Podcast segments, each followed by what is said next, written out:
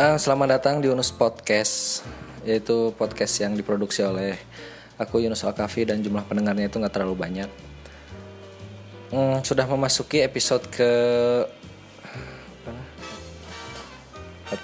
ke ke 43 nggak mungkin salah aku baru ngecek tadi. Episode ke 43 setelah beberapa episode sebelumnya aku banyak ngobrol sama teman. Ya bukan tanpa alasan juga ya ya aku tahu lah kalian nggak peduli apa alasannya tapi ya aku mau cerita aja ini podcast aku ya. Suka-suka aku lah. Aku ke depan bakal melakukan penelitian dan salah satu metode uh, pengumpulan datanya adalah wawancara. Ya jadi sebagai latihan aja buat wawancara. Um, ya udahlah nggak peduli juga ya.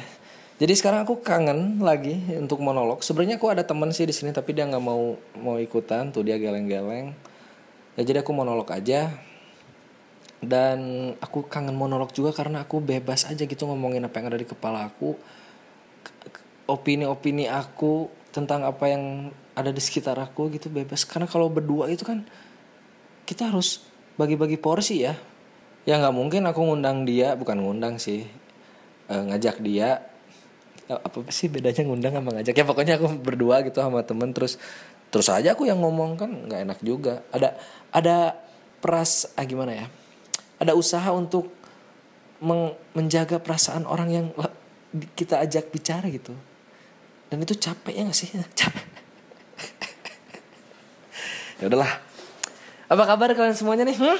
apa kabar? Sudah uh, Maret April Mei Juni Juli Agustus September Oktober 8 bulan kita menghadapi pandemi. Gimana? Koleksi maskernya udah bagus? Eh udah banyak nggak koleksi maskernya um, udah mulai terbiasa kah dengan masker? Um, anjing basi juga ya ngomongin pandemi itu karena kayaknya udah gak ada yang peduli juga ya gak sih? Pak apa sih hok? Pandemi terakhir itu yang heboh itu masalah pandemi ya aku nggak tahu ya terakhir yang aku lihat aja gitu. Dokter Tirta bikin berepisode-episode di IGTV kan terus Najwa yang mencoba uh, meminta apa menagih pernyataan atau apa pun lah itu terkait pandemi dari Menteri Kesehatan yang mewawancarai kursi kosong itu dan jadi kasus juga kan itu. Sampah banget ya jadi. Nanti gitu aku mau ngomongin itu. Terus ya udah sekarang udah ketutup aja gitu sama uh, Meli Guslow Meli Guslow ini. Omnibus Law. Kalian tahu gak sih ada anjir aku lihat di mana ya oh Instagramnya Budi Dalton. Jadi dia nge-share gitu video orang dengan pakaian sepeda gitulah lagi ngomongin UU Omnibus Law. Tapi ngomongnya Meli Guslow gitu. Meli Guslow menyengsa menyengsaka mengkasar menyengka gitu gitu dia tuh mau ngomong menyengsarakan rakyat tapi mengkesar meny lihat deh. Apa sih Instagram Budi Dalton tuh? Artgram gitu? Apa? Ya cari aja Budi Dalton tuh lucu. Ya udah ketutup aja sama si ini apa undang-undang cipta kerja ini gitu. Dan ya ya kasihan gak sih ha dokter Tirta gitu udah bersuara udah bikin berepisode-episode. Tapi eh anjing kok ketutup sih? Ini, ini gue gue punya punya data gue punya fakta nih tentang pandemi gitu. Tapi kok ketutup sama undang-undang? Ya ya udahlah aku undang-undang juga ini di sini aku nggak mau ngebahas isinya gimana ya? Karena eh, lu, lu kan bukan bukan alumni hukum lu nggak tahu apa apa lu nggak bisa mengkritisi. Ya bla bla bla banyak kan netizen yang gitu. Ya, oke aku nggak bakal nge ngebahas isinya juga ya karena selain aku nggak paham emang ada ya isinya? Hah? maksudnya emang emang ada gitu. Apa itu? Berapa ratus atau berapa ribu pasal itu? Eh ratusan atau ribuan gitu ya? Omnibus law itu kan anjing aku lupa. Ya omnibus law itu kan undang-undang yang kayaknya saling timpang tindih akhirnya di disatuin aja gitu. Iya gak sih? Jadi ya emang jadi banyak banget gitu omnibus law tuh. Jadi gendut banget ya udahlah pokoknya gitulah. Ya intinya emang ada gitu. Jangankan kita gitu. Si anggota DPR-nya juga kan katanya nggak dapet. Si orang yang emang pengen ngebahas gitu pengen ngebahas di persidangan ini disahkan atau enggaknya itu nggak dapet. Dan ya aku tahu dari ini ya dari aku nonton mata najwa ya ada pengakuan anggota DPR-nya yang nggak dapat gitu. Padahal dia tuh ditugaskan untuk apa itu mengawasi apa meng, meng, apa, apa ya mengawal mengawal takutnya ada undang-undang titipan atau undang-undang selundupan untuk kepentingan individu atau beberapa kelompok. Nah orang yang ditugaskan itu aja nggak dapat draft draft si apa undang-undang cipta kerja ini. Dan tiba-tiba kemarin-kemarin disahkan yang ngesahin apa gitu kalau kata Rocky Gong kan itu mah ngesahin PowerPoint gitu. PowerPoint mah teman aku juga ini yang kerja di kantor bisa bikin PowerPoint. Gimana coba? Kan anjing gini deh. Aku kan kerja di industri kreatif nih. Anjing. Follow ya tostastudio.id. Misalnya kita meeting ngebahas satu brand tentang si brandnya tentang ya apa pun tentang brandnya terus ke depannya mau gimana itu draftnya itu kita tuh print sesuai print sesuai dengan jumlah orang yang bakal hadir di meeting itu. Anggaplah ada enam orang, ya kita print enam lembar gitu. Di print loh, bukan fotokopi. Ini mahal loh, print ini bukan di print. Dan ya sekelas sekelas aku aja gitu ya, industri kreatif yang masih ece-ece gitu ya. Ya kayak gitu. Kalau mau ngebahas sesuatu tuh, ini DPR, gak, anu, gimana ya? Kalian aku kadang ya kalau bangun tidur atau sebelum tidur gitu jalan-jalan di Twitter atau di Instagram. Aku kan ada um, ah, fake bukan fake account, second account mungkin ya. Pokoknya aku ada account yang lain lah yang emang sengaja ngefollow uh, portal-portal berita aja gitu. Jadi nggak keganggu sama kealay-alayan kalian gitu. yang yang aku nggak mau tahu juga gitu. Nah, ya pokoknya gitu. Kadang ngelihat berita-berita tuh anjing jadi hopeless gitu. Ya gimana ya? Aku juga punya care gitu sama negara ini gitu. Ya anjing ngel terus ngelihat ada yang salah gitu dengan pemerintah ya walaupun aku nggak ngerti politik atau nggak ngerti gimana ya kadang capek nggak sih? Kadang anjing ini gimana sih Indonesia tuh? gitu. Hah? jangan buat aku lah nanti buat anak aku walaupun aku belum nikah tapi aku kan berniat punya anak. Ti anak aku gimana anjir? Cucu-cucu aku anaknya cucu aku. Eh nggak sampai situ. Aku udah mati juga mungkin. Ya tapi aku mikirin gitu. Ya udahlah pokoknya semuanya udah ter ter apa ya tertutup sama undang-undang ini dan pandemi yang menurut aku kayaknya kayaknya lebih iya lebih penting gak sih? Maksudnya oke okay, undang-undang kerja penting. Menyangkut tenaga kerja undang-undang apa ya undang-undang apa menyangkut buruh lah ya. Di sini kan ramainya buruh e, menyangkut perut atau kehidupan para buruh ini gitu. Pandemi kan nggak buruh doang gitu. Maksudnya gimana sih?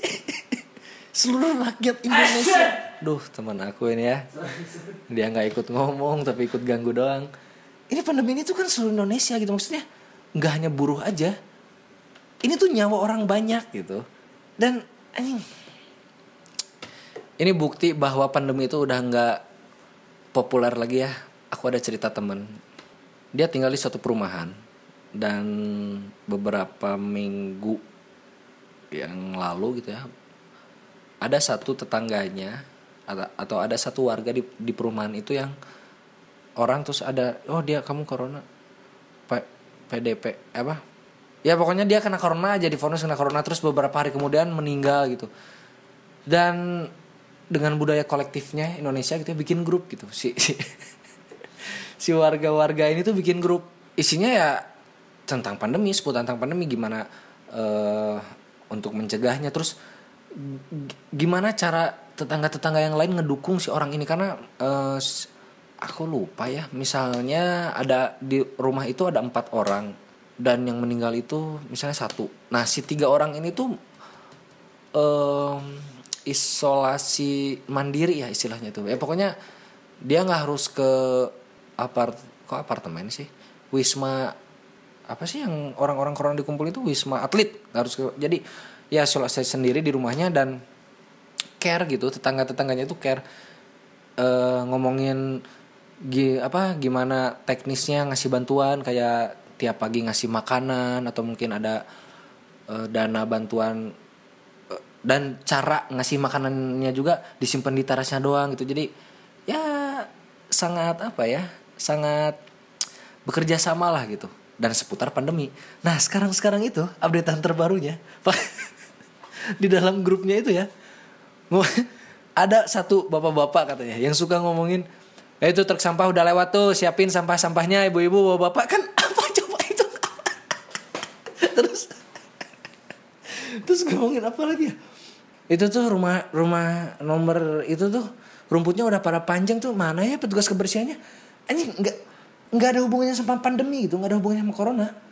Nah coba kalian ada nggak grup grup itu? Grup-grup yang lahirnya karena corona atau emang grup lama kalian tapi kemarin-kemarin ngomongin tentang corona sekarang ngomongin apa sih Hah? paling nawarin bisnis yang mereka eh minta izin mau jualan ya yang gitu-gitu loh nggak? Itu kan nggak ada hubungannya corona gitu dan ya gimana dong angkanya makin tinggi tapi kesadarannya makin rendah ya.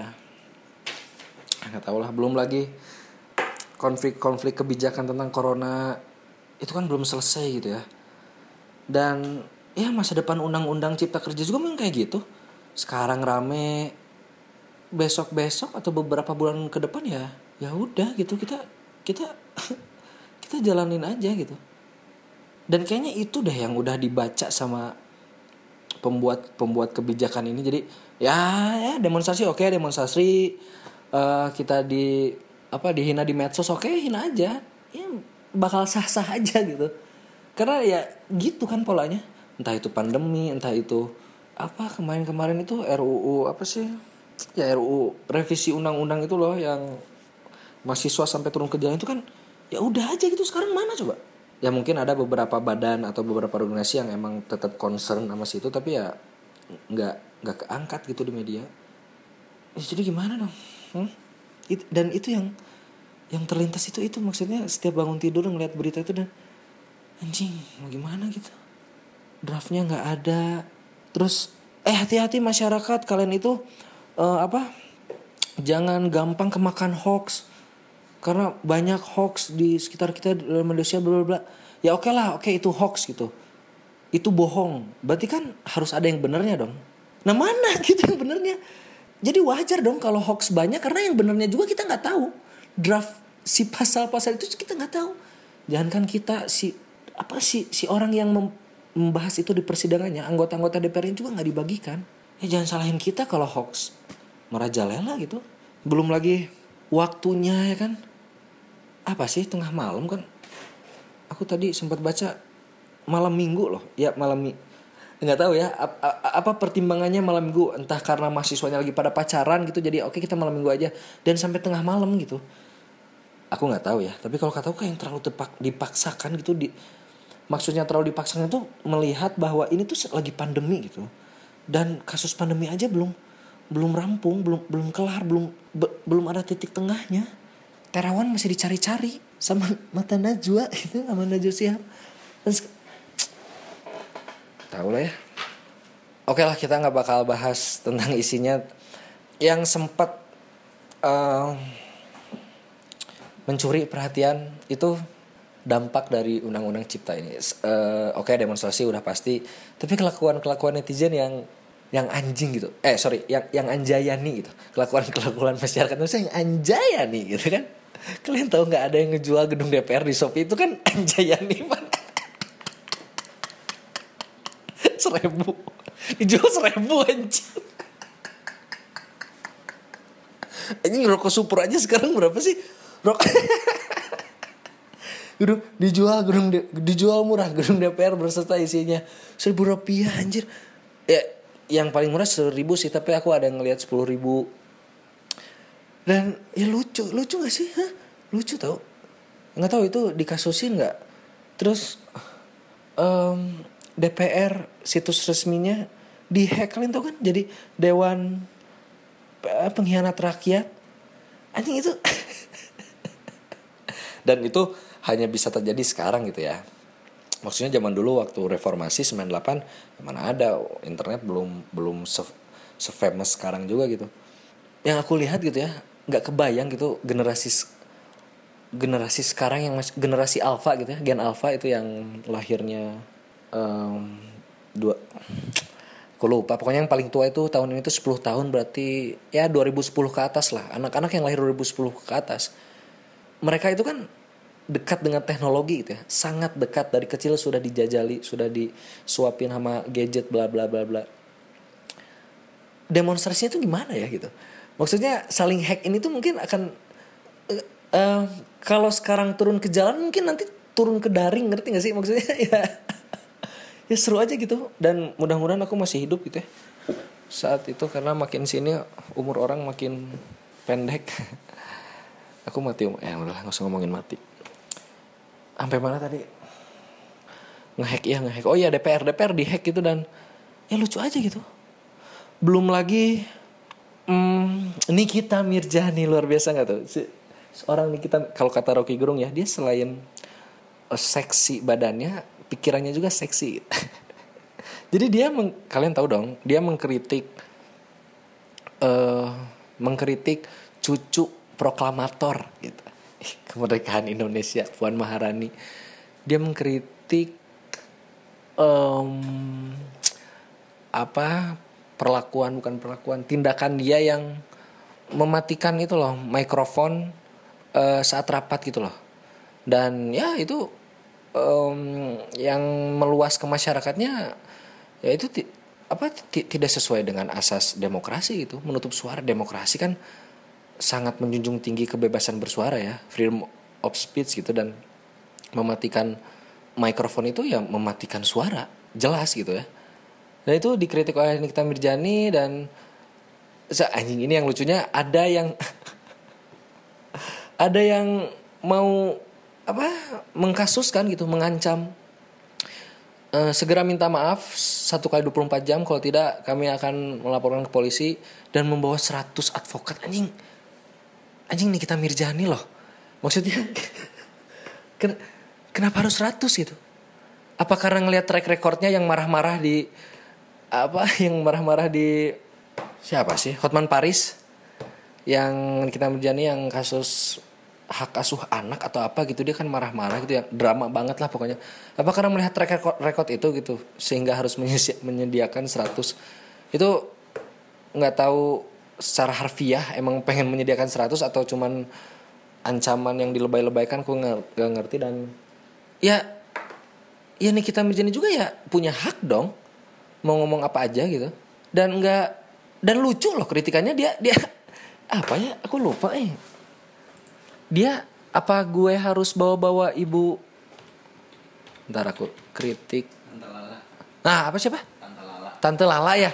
Aku tuh nggak tahu sih Tante Lala apa tan pas aku searching itu yang ngajarin keponakannya Pancasila. Marah-marah kan itu lucu gitu. Itu lucu. Maksudnya ya di luar menghina atau tidak ya itu kan kebebasan kebebasan kita sebagai masyarakat untuk ngomong apa yang kita pikirkan.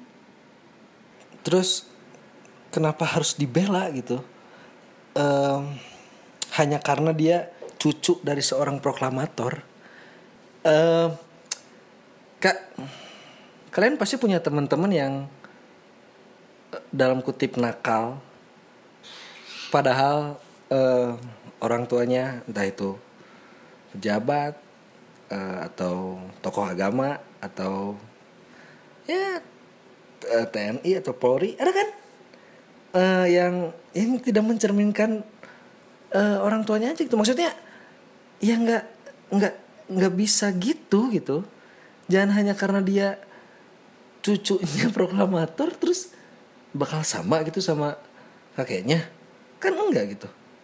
Ada kan? Pa pasti aku nggak semua ya tapi kayaknya di setiap sekolah gitu atau di setiap circle ada gitu orang-orang yang anaknya itu tidak mencerminkan pekerjaan ayahnya. Dan itu berlaku untuk ya aku tidak bilang Puan Maharani itu gimana gitu ya tapi nggak bisa dijadiin patokan karena yang digembor-gembor sama si ke Gema GPMN Gema Puan Maharani Nusantara. Yang digembor-gemborkan si GPMN ini dia kan cucunya proklamator ini ini apa urusannya gitu? Ya ngomong-ngomong soal pelaporan-pelaporan kan kemarin-kemarin juga Najwa Shihab ngawawancara kursi kosong. Itu kan ada yang ngelaporin juga anjing. Anjing kenapa sih maksudnya? Ini aku jadi ingat ya Raditya Dika pernah ngomong uh, di spesial stand upnya. Ada di YouTube kok.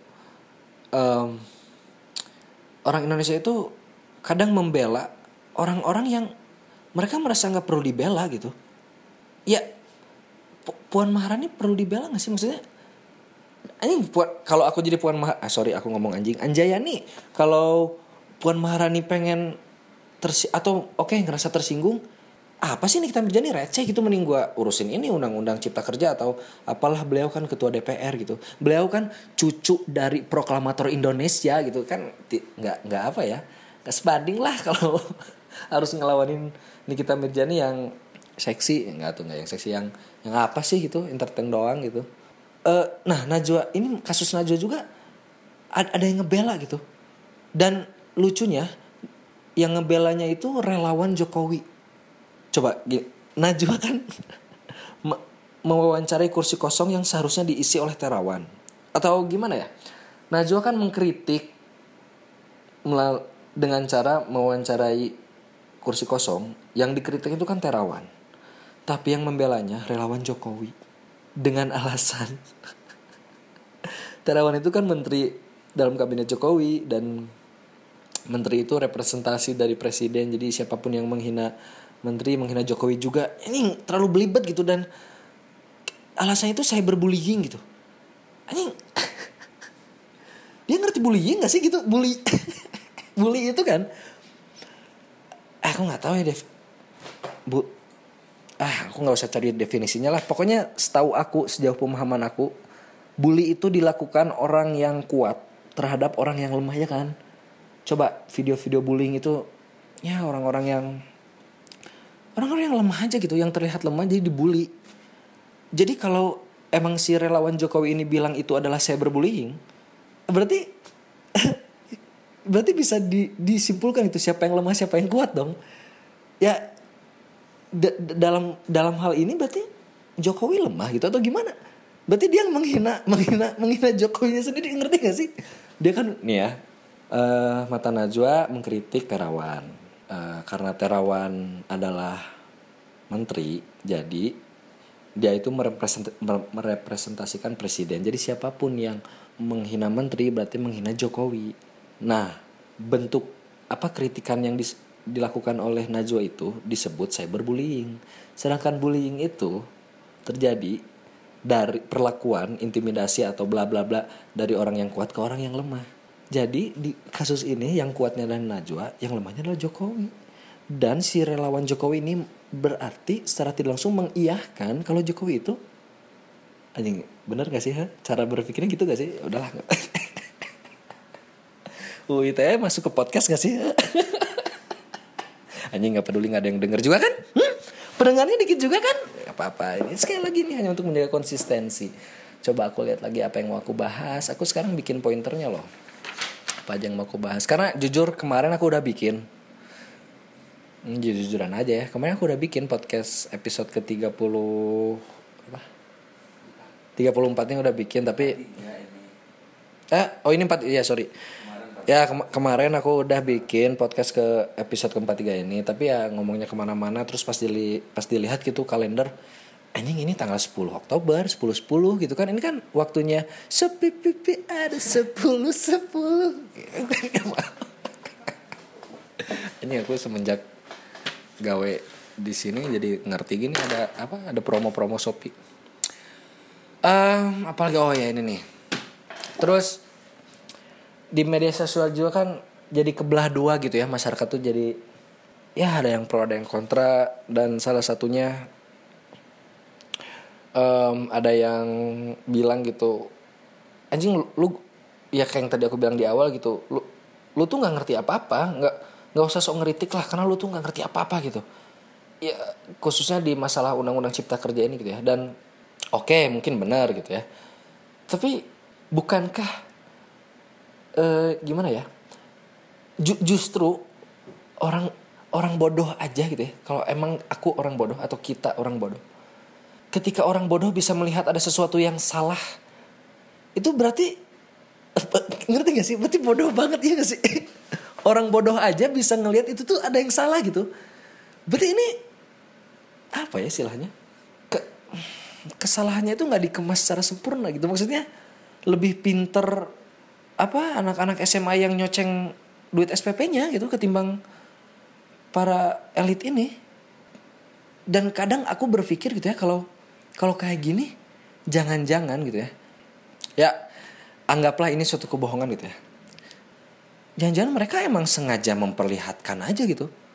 Sengaja memperlihatkan kesalahannya untuk menutupi kesalahan yang lebih besar ya gak sih? Jadi emang ya digiring aja gitu sih opini opini masyarakat itu digiring untuk ya udah ngebahas ini aja lah untuk menutupi kesalahan yang lain dan buktinya sekarang kita di di media sosial gitu ya orang-orang sibuk gitu mempermasalahkan polisi yang kasar terus ya itu dia tadi lu tuh orang goblok nggak ngerti nggak usah ikut campur. Terus pembakaran eh apa sih halte busway ya? Iyalah pokoknya pembakaran itu menyalahkan mahasiswa jadi apa ya istilahnya sekarang tuh konflik horizontal gitu. Dan berhasil menutupi sebenarnya kita tuh sedang memperjuangkan apa gitu? Memperjuangkan si undang-undang cipta kerja ini kan? Tapi kita melebar gitu jadi ngebahas yang kayak tadi tadi gitu polisi yang gitu gitulah anjing ini ngomong-ngomong soal polisi ya aku juga ini menarik sih ya. Ya ya sama kayak demon ntar ini udah berapa menit sih? Terakhir ya. Aku ada yang ada juga isi kepala aku yang pengen aku ngomongin lagi nih polisi ya udah seperti biasalah kayak di demonstrasi kemarin pas RUU uh, di blow upnya kasar main hakim sendiri bla bla bla bla. Tapi coba ingat lagi episode episode ke sebelumnya. Di situ tuh ada anak polisi loh. Yang yang sakit hati. Even di umurnya yang sekarang yang 20 berapa gitu dia masih sakit hati ketika ada orang yang bilang polisi uh, polisi Anjayani gitu dia tuh masih sakit hati. Dan ya kita juga nggak bodoh-bodoh amat ya bahwa kita ngerti gitu bahwa nggak semua polisi kayak gitu tapi ya ada ada campur tangan buzzer juga. Diduga ada campur tangan buzzer juga yang mengupload foto eh foto ya foto, entah foto entah video pokoknya mengupload dokumentasi yang tahun kemarin tapi diangkat sekarang jadi seakan-akan itu tuh terjadi saat ini gitu.